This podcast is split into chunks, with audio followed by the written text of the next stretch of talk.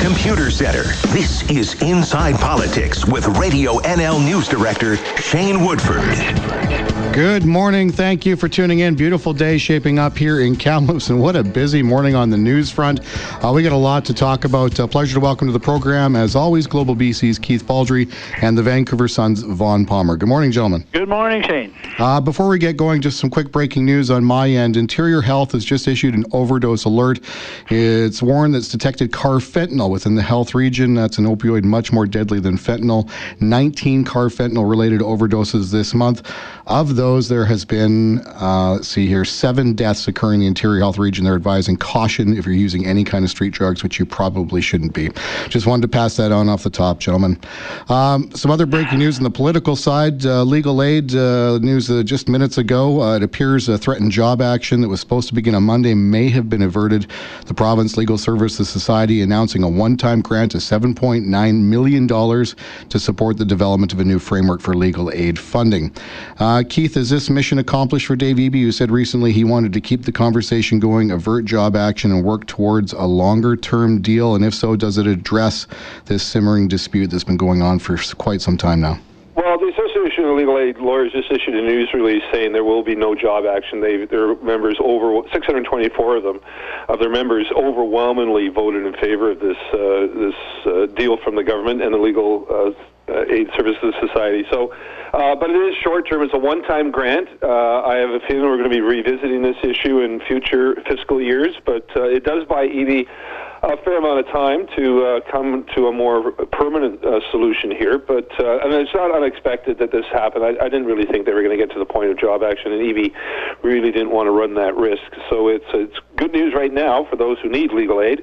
Uh, but I think the um, the uh, this doesn't expire, but the, in terms of the increased payments, uh, goes until October 31st of this year. So it's not a completely uh, 100% solution, but it's uh, it's a more than a stopgap one. But clearly, more work needs to be done on that file. Legal legal aid funding has been a challenge for well more than a decade. I mean, this has been going on yeah. for a long time, uh, but there's been a short-term solution reached here.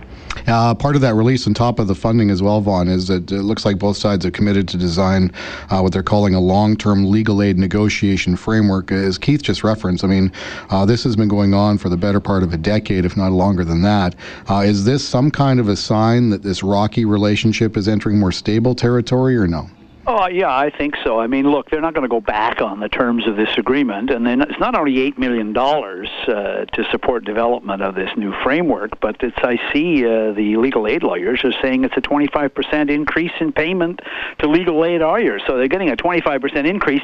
I realize their position is they haven't had a raise in 25 years, so it's not like more than catch up. But no, I, I mean, I think this is put on a new footing, and I also think you've got the government acknowledging that. Um, um, you know, this is last minute. Uh, had they started dealing with this when they took office, uh, they probably would have that new framework in place. It's a it's a belated move in that sense, but yeah, I think eight million bucks and uh, a twenty five percent increase. Uh, that's a pretty good starting point for a new relationship. Yeah, breath of fresh air on that front, uh, but still a story that will continue to follow. Uh, one of the bigger developments this week was on the ride sharing front. Uh, the legislative committee that was responsible for that, an all party committee, tabling eleven recommendations. the crux of the story around this one is that uh, Minister of Transportation Claire Trevena took slightly less than an hour to come out and dismiss uh, the recommendation that uh, that uh, ride-sharing drivers should have Class Five license as opposed to Class Four. Uh, this has raised all kinds of problems. we can assume that there was something going on behind the scenes that had turned the government cold on this thing, and Trevena's preaching it's about safety. Keith, what's going on here? Well, you know, we've all talked about this show many times. I've had my suspicions whether the NDP really at fun- is, at the end of the day, fundamentally interested in bringing in an industry that uh, is basically modeled on an unregulated industry. I mean, Lyft and Uber uh, it's it operating on what's basically the, the, most ultimate free open market system you can imagine with a minimal of regulations, and the NDP cannot accept that uh, fundamentally and philosophically. That's not what this party is all about. It does like to have government involvement in things.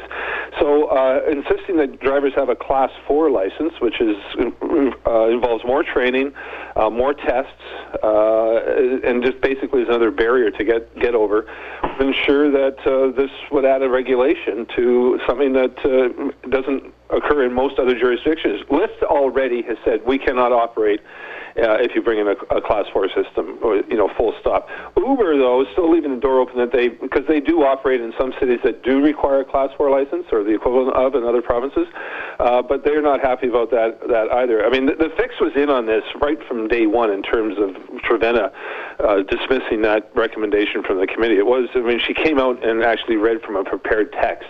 And then the argument that it's all about safety, the counter argument is most parents send their kids off with field trips with class four drivers, you know, every week of the year. Uh, so in terms of being uh, providing more safety, there's no guarantee that that's the case. But if it's class four, we'll see if Uber wants to to uh, to come in. I still have my doubts because Kater is still there. This other sort of hybrid system that is going to uh, partner with the taxi industry to have not ride hailing, but but sort of a more technologically friendly taxi industry. So uh, my bet is still Uber and Lyft will say no to BC. Yeah, well, that raises the, an interesting point because uh, Premier John Horgan very loudly proclaimed this week that ride hailing will be coming as promised this fall. Claire Trevena has repeated that line several times in the legislature this week as well. Um, but if we're in this delay thing and we've got all these procedural issues and the transportation board's got to do its thing, and uh, all signs are pointing to perhaps that's not going to happen. So, um, does it break down to the definition? Yeah, does it break down to the definition of ride sharing, Vaughn? Are we hitting spring and they're going to say, hey, you know, Kater's here, yes. uh, promise kept. You know, uh, I mean, Trevena reads from a prepared text on this issue uh, and is on a very short leash with the taxi industry. She doesn't say anything to offend them. Uh, so, you know, she gets asked in that press conference on.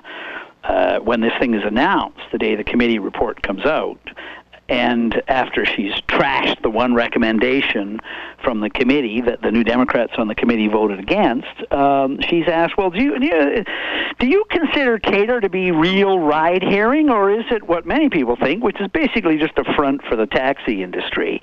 And she ducked the question. She got asked three times show us some evidence that there's a safety issue with the uh, regular standard licensing. She ducked that three times. In the House this week, Adam Olsen of the Greens got up yesterday and said to Trevena, look, there are four or five things you can do to deal with the safety issue that don't involve imposing commercial licensing on Uber and Lyft and, and ride hailing. She completely sidesteps it, right? She doesn't even address the question.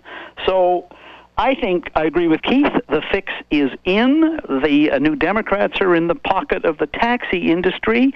And when we get to the end of the year, don't be surprised if all we have is Kater and John Horgan stands up and claims that that's ride hailing which is basically he's saying a front for the taxi industry is ride hailing. One of the other things I thought was an interesting observation by uh, the always astute Jill Bennett, uh, Keith, this week, and she took it to Twitter, was uh, one of the recommendations mentioned uh, we want to check on abuses such as surge pricing. And she pointed out, well, listen, the government's not going after airlines who suddenly spike prices. They're not going after bars who spike prices on special occasions like New Year's Eve. Why single out ride hailing?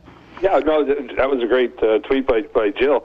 Uh, again, it goes back to uh, the NDP, I think, being fundamentally and philosophically opposed to allowing a unfettered, no minimal regulation industry to take foot in BC at the expense of an, an existing taxi industry, as Vaughn says, is in the pocket of the of the NDP and, the, frankly, the BC Liberals. They don't have clean hands on this either. The taxi industry has a disproportionate amount of political power in this province because it's very powerful uh, politically in key geographical areas of the province, notably Burnaby and Surrey and South Vancouver. And that, as the last election showed us, may very well determine uh, whichever party wins in those areas may likely form the next government come the next election. And that's why I think you see there's more evidence that uh, the NDP's lesson from the 2017 election is that it's very much a suburban party, and that's where the taxi industry is uh, is more powerful, and that's why it's more interested in, in regulating that than worrying about surge pricing on airlines. And to that point, though, there is growing frustration among the public uh, who come out of the bar early in the morning, who hit the airport or wherever, and they struggle to find a taxi home. They don't get the service that they want, and they want to see some ride sharing. They want to see an archaic industry shaken up and provided with some competition. So, if yep. the taxi industry has a chokehold on these provincial parties and is essentially getting their way and we're preserving what really is an archaic and outdated system that's not servicing its clientele, Vaughn, at what point does the public's anger break the dam and we see progress on this? Uh, you're right. I mean, this is look. Uh, this is a government that spends a lot of its time pandering to uh, millennials for good reason. They're the coming generation of voters, and who gets more ticked off than millennials, right, on this issue? Uh, another one: the New Democrats never miss a chance to proclaim their interest in gender equality. The one stat you won't hear them quote is that in Alberta, this is from the committee report, in Alberta, where commercial licensing is required, 5% of the ride hailing drivers are women. Commercial licensing is a barrier to entry to younger drivers, to recent immigrants, and to women. Uh, normally, we know where the NDP goes on issues, especially of gender equality, young people, rights for immigrants. They are so enthralled to the taxi industry that if you try to ask Claire Trevena a question about that, she won't even address it. She won't even address the facts, which are in a report from a legislature committee that say commercial licensing is inherently unfair to women. And by the way, we asked the minister to come on the show today to answer some questions on that front, and uh, she apparently was was busy today.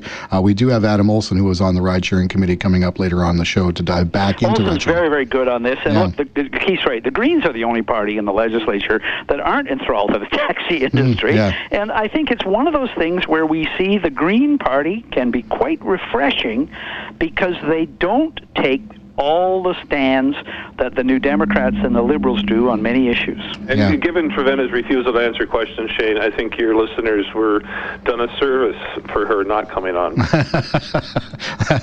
well, there's a silver lining, I suppose. Uh, guys, let's take a quick break here. On the other side, we'll get Keith and Vaughn's take on this land title spat that's big news here in Kamloops and dominated question period down the legislature yesterday. Now, Radio NL, 610 AM, and RadioNL.com. Accountable to you for Kamloops Computer Center. This is Inside Politics with Shane Woodford on Radio NL. Good morning. Welcome back. We're talking to Keith Baldry and Vaughn Palmer.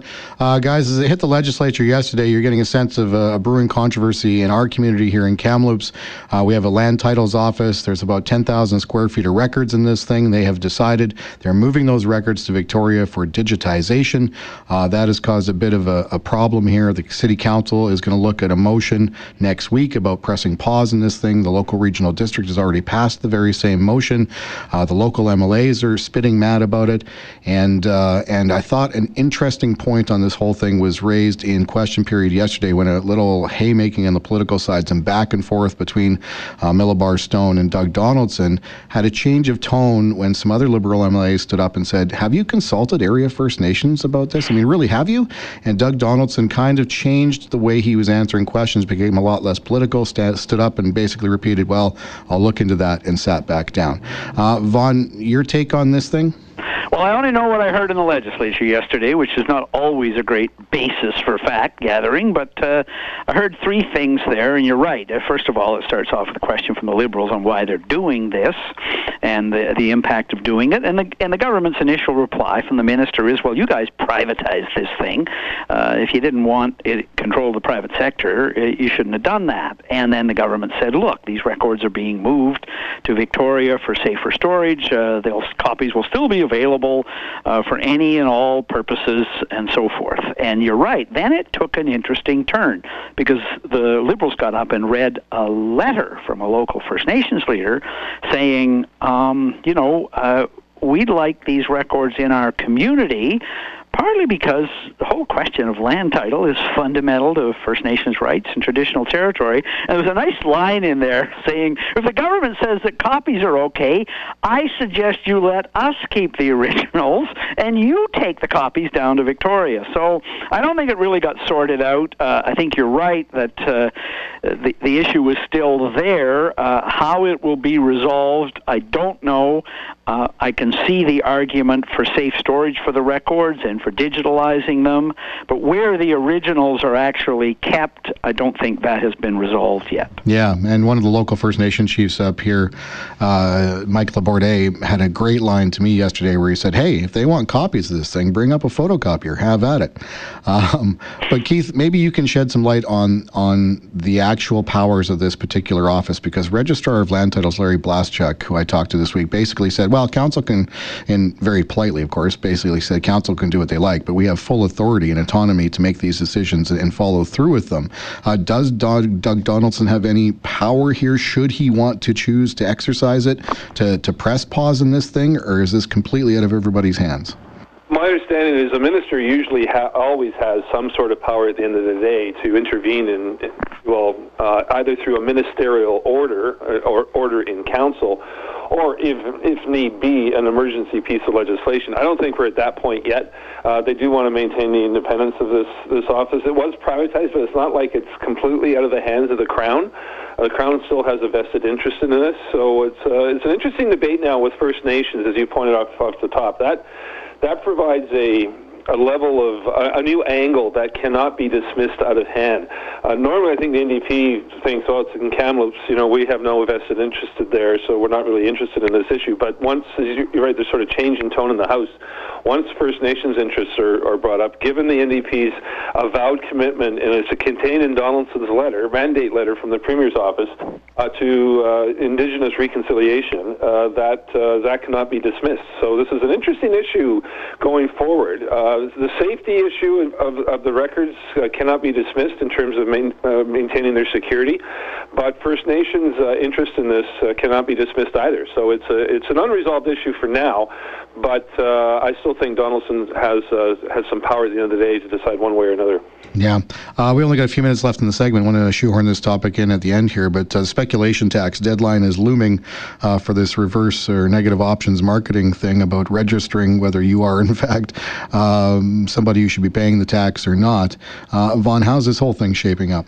Well, you've got an awful lot of people still haven't registered. Uh, they can still do it this weekend. Uh, they should, because if they don't get registered, the government's going to send them a tax notice, and then they'll have to go back over it. They, they can still get out of it, but it won't be as easy as if they just register.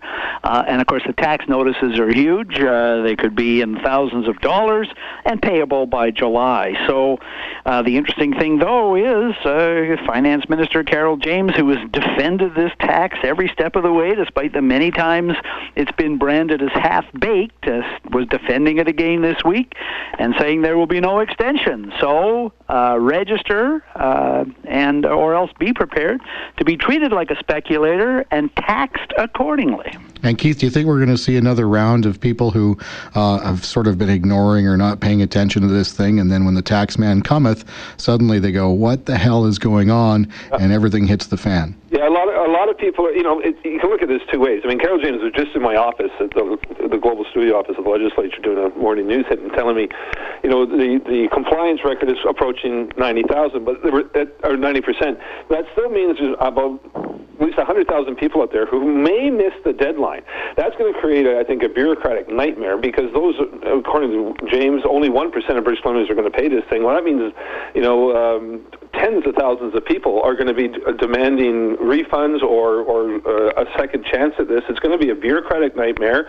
Uh, some people are going to get caught inadvertently by this. I think at the end of the day, though, if you don't need to pay the tax, I think most people won't have to pay the tax, but they're going to have to jump through several bureaucratic hoops before their bank accounts are safe. So it's uh, it's still, I think, going to prove to be a, a messy house cleaning of job for for uh, James's uh, office. I mean, 90% is fine. Yeah. 10% miss is still a heck of a lot of people. Yeah, I wonder if there'll be a slight extension there just to try and prevent uh, the you know what from hitting the fan.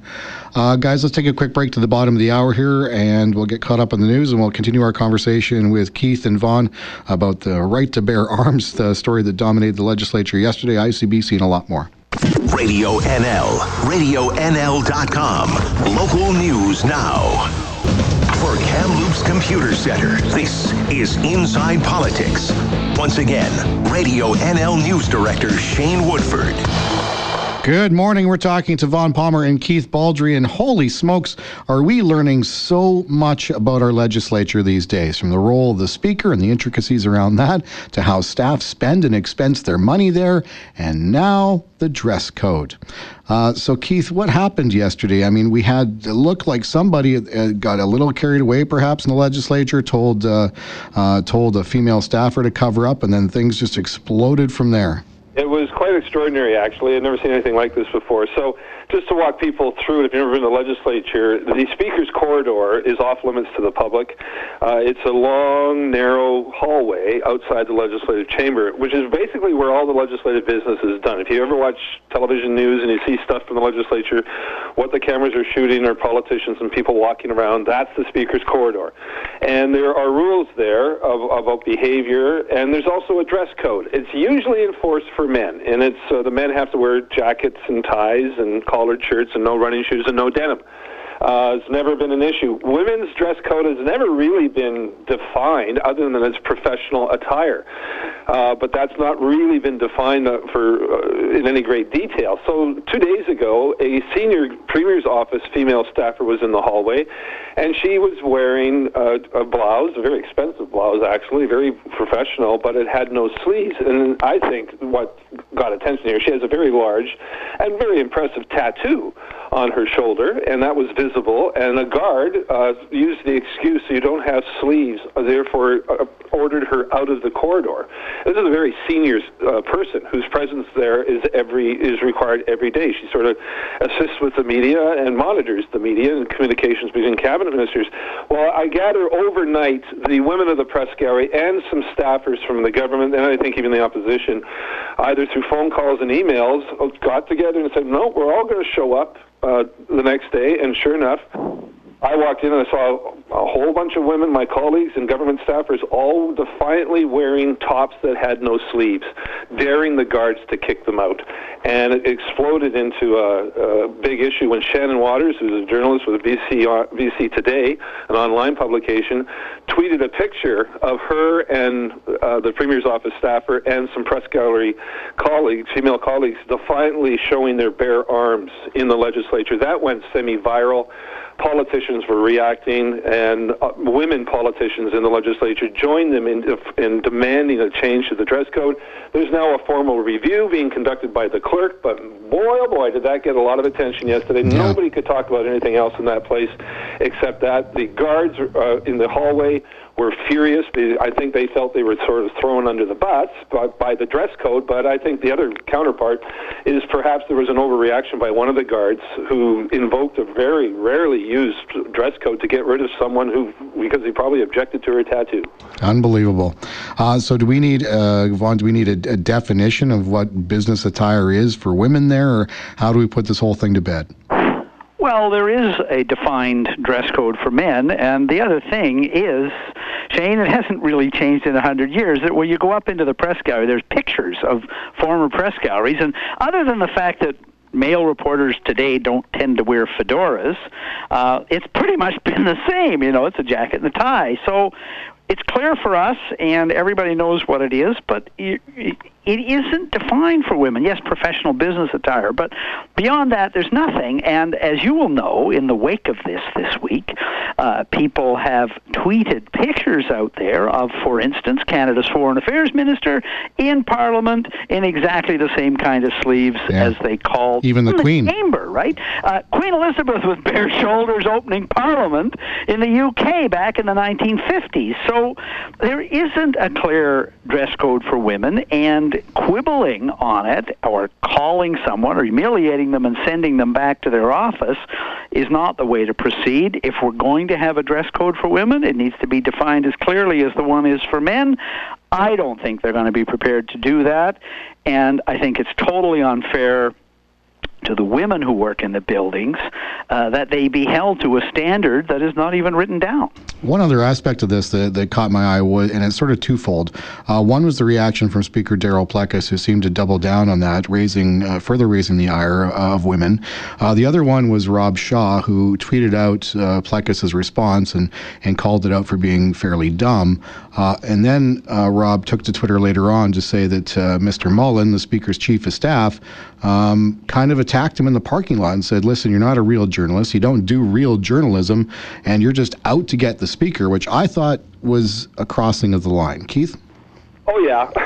I mean, Alan Mullen is a controversial figure, to say the least, in the in the legislature. But it's all part of the strange atmosphere that has taken hold in the BC legislature under Darryl Plecas, the Speaker's watch. The legislature, the corridor guards, are more I wouldn't say aggressive, but there's certainly more in your face about stuff in the in the legislature. Alan Mullen is conducting his own investigation of things. He says, and he says he's talking to the police all the time. Uh, so you've got some nerves, I think, on edge in that place. Uh, people have sort of um, stuck their neck out to various degrees, notably Plecas and Mullen, and they're not necessarily getting their way. And then this thing on the dress code explodes in the speaker's face. He has no support in terms of insisting women cannot wear bare sleeves. Uh, you've got Carole James, the finance minister. Uh, word went out to the press guy. Carole James will be talking to you about this. And when we get word that Carole James, who's uh, basically the most respected person in the House, will be dealing with this, we know exactly where the government sits on this. And she made it very clear to reporters she regards this as completely ridiculous, and basically was a, a, a, a sort of drawing a line in the sand herself that this is not to be tolerated. So it'll be interesting on Monday, Shane, when everybody comes back. It's a day off today. If women defy the, the code again on Monday, and what happens to them? And it's not just we're not talking about press gallery reporters here. Bowinn Ma, NDP MLA, defiantly showed up and marched up to cameras and said, "I'm here with bare bare arms." And I'm prepared to go in there and mm. see what the guards do to me. And it's other MLAs as well. Sonia Furstenau of the Green Party had this ridiculous story about one of her female staffers was kicked out of the hallway and told to go put a slip on under her dress because she was showing too much leg, which is just you know, something you'd expect from under Dis- Disraeli and Gladstone, not under the current uh, uh, modern time. So it's an intolerable situation, but uh, the Speaker hasn't handled this well, but he's got another crack at it because the clerk's conducting a interview, and I hope she conducts it quickly. Uh, I want to hear from you this uh, on you as well, Vaughn. Uh, is Mr. Mullen, does he need to pull his head in over this, or how he handled Mr. Shaw yesterday? No, I, you know, yes, but look, he operates with the full authority of the Speaker, and the Speaker's made no secret of the fact that he does doesn't regard uh, many members of the press gallery as being particularly professional either. So uh, you know that that's their view. Uh, we'll see how this sorts out. Uh, Keith and I have been here through many a speaker.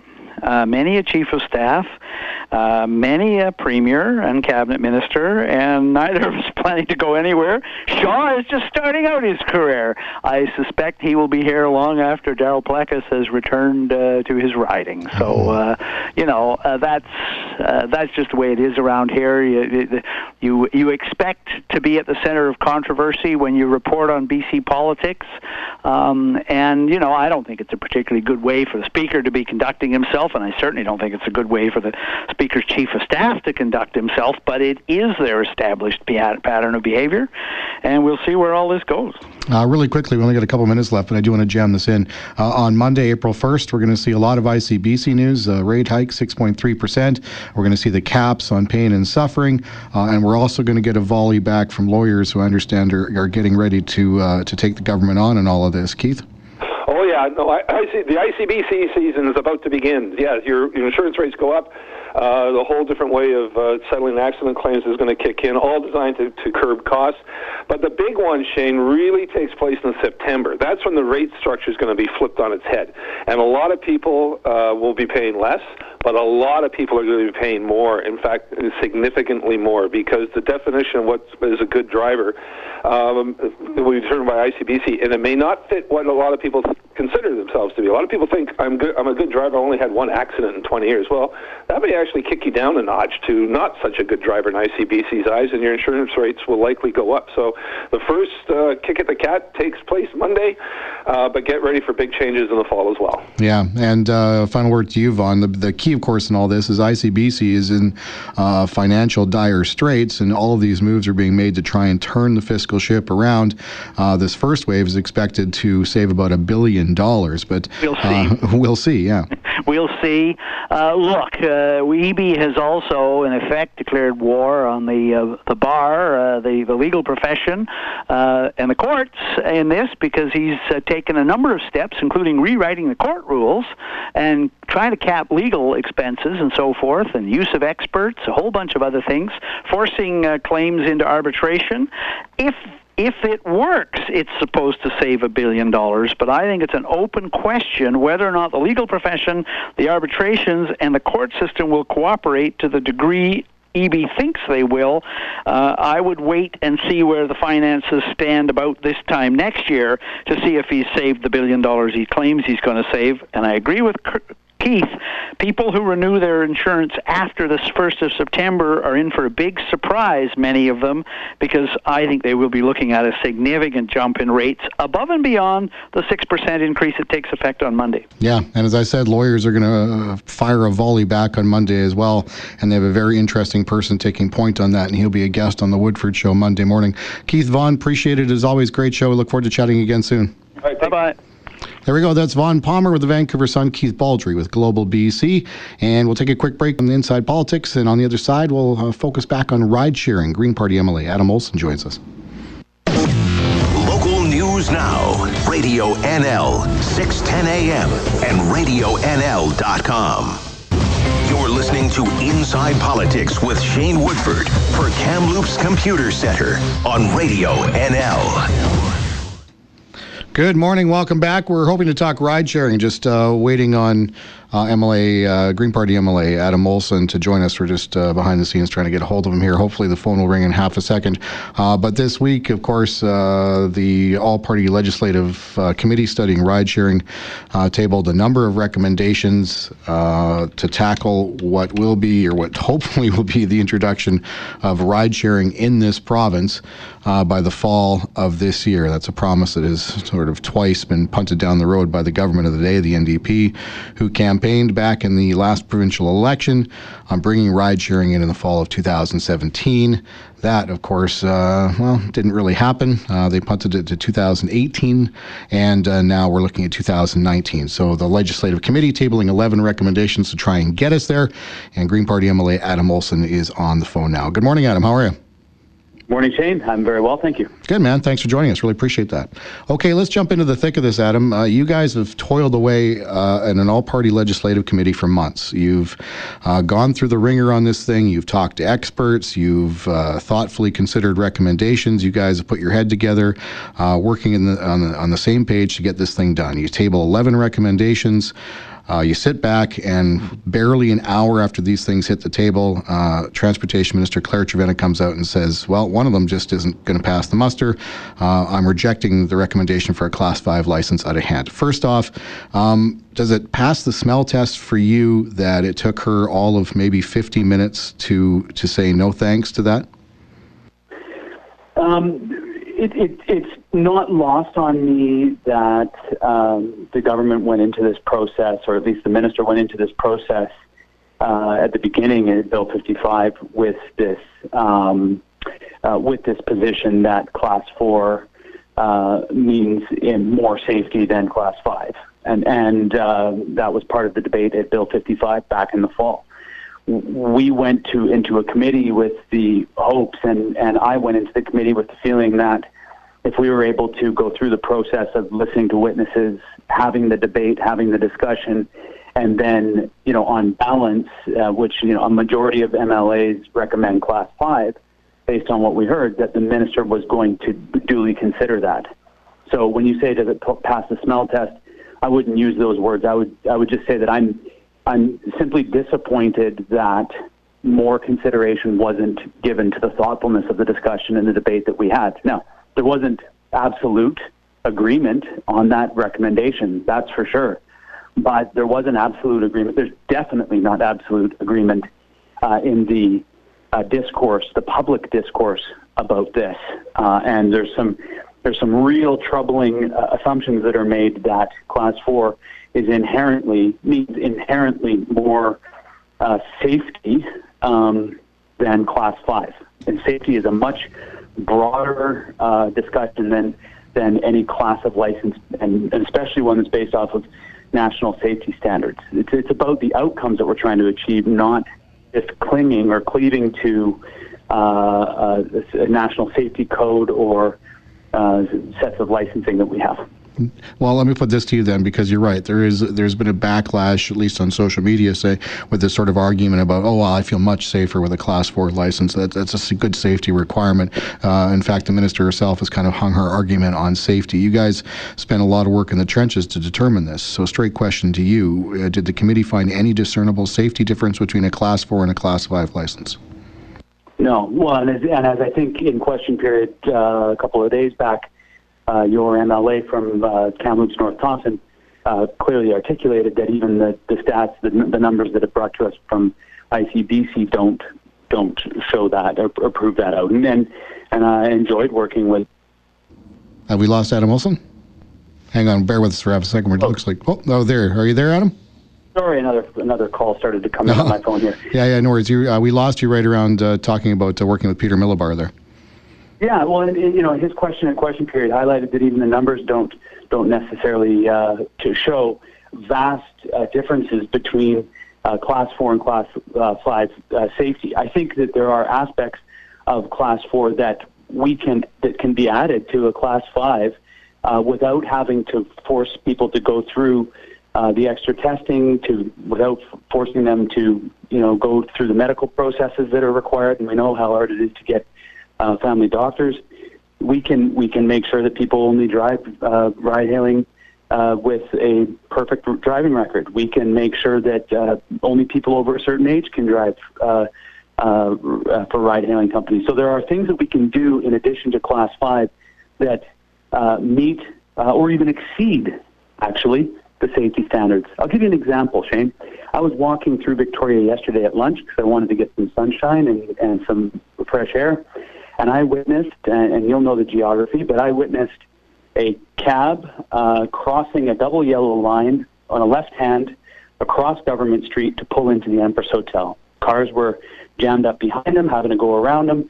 Uh, he made it halfway across before having to stop to let someone walk on the sidewalk, mm. now jamming up the other side. So there is this perception that class four, and I think there's some danger in what the minister has done here too that that's saying that the only way that we can achieve safety standards is through class four, and yet we see evidence of class four not providing the level of safety that perhaps is being put out there. So if we're actually talking about safety, then let's talk about it in the broad terms. People being left on the side of the road, people not getting rides because cabs, cab drivers don't want to go where the people want to go. Uh, let's talk about drinking and driving incidences that could be taken uh, off the street because people have access to a ride when now they don't. So let's broaden the conversation out and actually have a discussion about safety if that's what uh, we're doing. If yeah. we don't, then it's a red herring. Uh, I want to jam two more questions in here, and I know we're running out of time, but uh, let's get to them. One that really bothers me is that uh, the taxi industry, the taxi lobby, seems to have had a chokehold on the governments of the day for quite some time. That goes for both the NDP and the previous government, the BC Liberals. It's been seven years and counting on ride sharing. Um, at what point, Adam, or what do we have to do to break the dam where public opinion, which is clearly on, let's let's put some competition on the street, let's deal with this archaic model that's not servicing our needs. Uh, how does the dam break on the political will to get this done instead of just screwing around and delaying ride sharing? Part of it's been done. Part of it was around uh, donations and relationships with uh, with um, uh, industry groups and relationships with advocacy groups.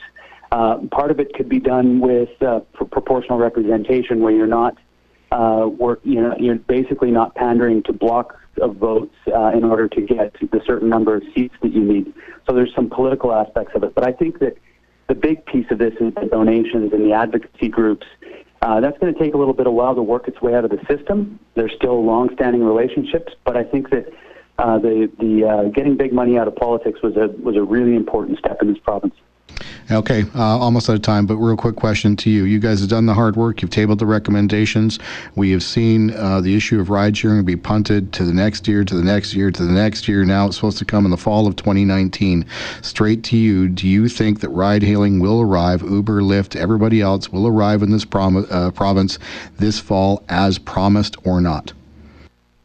Uh, I wish that I could answer that question directly. I can tell you that my colleagues have been working on this for a long time. There's been a lot of promises. Uh, I'll just say to uh, to all British Columbians that I'm going to continue to work to make sure that the government follows through on that promise. And but I'm not going to get involved in making uh, promises that I have no control over. So uh, I can't commit to that. Uh, the, that's what the minister's saying is going to happen. Let's continue to work and lean in on this one and make sure that it does. You're going to make a great politician, Adam. One day. All right, man. Thanks for the insight. Really appreciate taking the time this morning. Take care, brother. Take care. All right. That's Adam Olsen, uh, Green Party MLA, who was also on the All Party Ride Sharing Committee, uh, discussing his uh, thoughts on, on the 11 recommendations that committee tabled and where he thinks uh, things should go and where uh, he thinks they went awry as well. And that's it for this week's edition of Inside Politics. Really appreciate you listening along. My thanks to my guest today. We'll see you again right here on Radio NL next Friday. 1230 Merritt, 1340 Ashcroft, Cache Creek. From CHNL in Kamloops, a Stingray radio station. This is Radio NL 610 AM. Local news now.